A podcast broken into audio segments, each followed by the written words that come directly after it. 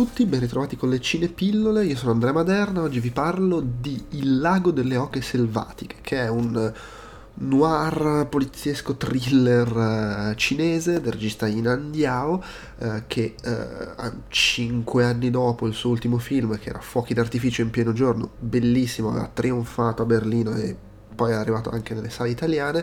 torna con un film che l'anno scorso era in concorso a Cannes dove ha trionfato Parasite che nei giorni scorsi ha trionfato agli Oscar eh, e vabbè pur sconfitto da Parasite a Cannes eh, anche questo è un bellissimo bellissimo film eh, che cos'è? allora diciamo che eh, anche qui siamo dalle parti del noir eh, thriller poliziesco se vogliamo.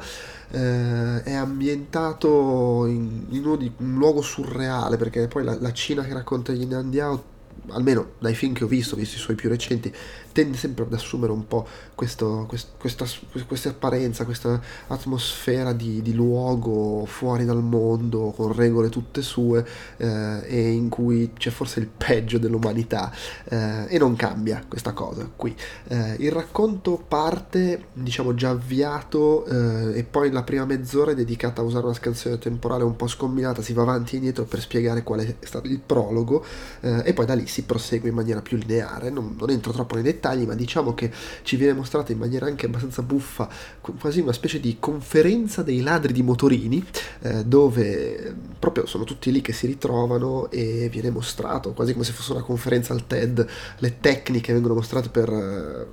rubare i motorini, per non farsi fregare, fregare dagli antifurto, cose del genere, e poi Uh, scatta il momento della divisione del territorio con questa cartina dove proprio si dividono il territorio. Però uh, cosa succede? Il territorio, diciamo la, la, città, i quartieri, le vie più significative. Succede che c'è un conflitto fra due gruppi, due famiglie di, uh, di questi ladri motorini, il conflitto si cerca di risolverlo ma finisce molto peggio di come era cominciato e al termine di questa situazione protagonista del film si ritrova ad essere un uomo in fuga, eh, in fuga non solo dai suoi rivali, diciamo, ma anche dalla polizia.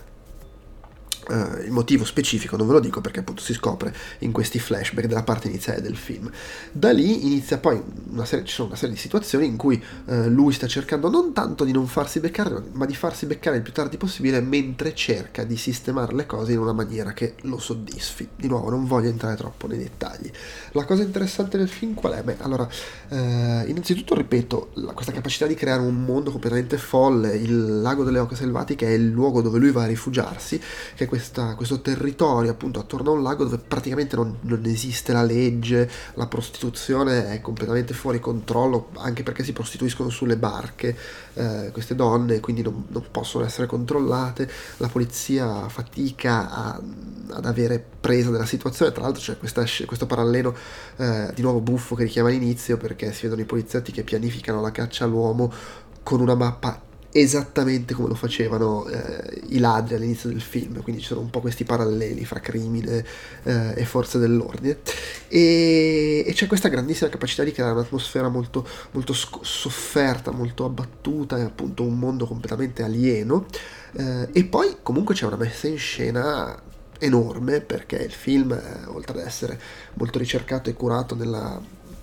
non solo nella composizione dell'immagine, ma anche nell'uso degli attori, nel posizionamento degli attori nello spazio, che è una cosa molto da cinema orientale, molto tipica, eh, però qui c'è proprio quasi un, un utilizzo teatrale a tratti del, degli attori che è molto affascinante, ma poi comunque eh, il film, che pure ha un ritmo molto compassato, inutile negarlo, ha però queste improvvise impennate di violenza e anche di azione eh, come del resto già faceva a tratti fuochi d'artificio in pieno giorno, in cui all'improvviso ci sono queste scene di pedinamento, diciamo, che si evolvono eh, e piano piano ti rendi conto che il, il, pedinamento è multiplo, cioè c'è una fazione che pedina un personaggio, ma allo stesso tempo c'è un'altra fazione che è lì in incognito e si incrocia nei loro percorsi e poi magari scoppia una sparatoria ed è tutto incredibilmente coreografato, eh, non tanto a livello di azione pura, non è che ci sono delle esplosioni stile John Wick improvvise, l'azione c'è, però è, più, è comunque più controllata, anche se ci sono un paio di risse, un paio di sparatorie molto, molto ben messe in scena, ma proprio a livello di struttura struttura di come si sviluppano queste cose, di come vengono raccontati questi pedinamenti, inseguimenti, queste improvvise sparatorie. Sono molto affascinanti e molto, molto coinvolgenti queste parti. In generale il film è un bel noir eh, molto, molto posato che mescola comunque dramma, eh, romanticismo, tensione, azione, sangue, morte, amore, eh, onore, insomma, come si può aspettare chiunque abbia visto un po' di film orientali di questo tipo eh, e io assolutamente lo consiglio se non temete un ritmo per lo più abbastanza, ripeto, posato, è sicuramente un film a cui conviene dare una chance. Certo, ammesso e non concesso che riusciate a trovarlo in sala perché dubito che godrà di una distribuzione esagerata, però insomma poi una volta uscito, eh, male che vada ve lo appuntate se non avete modo di andarlo a recuperare in sala fra qualche tempo, lo potrete sicuramente vedere eh, in un video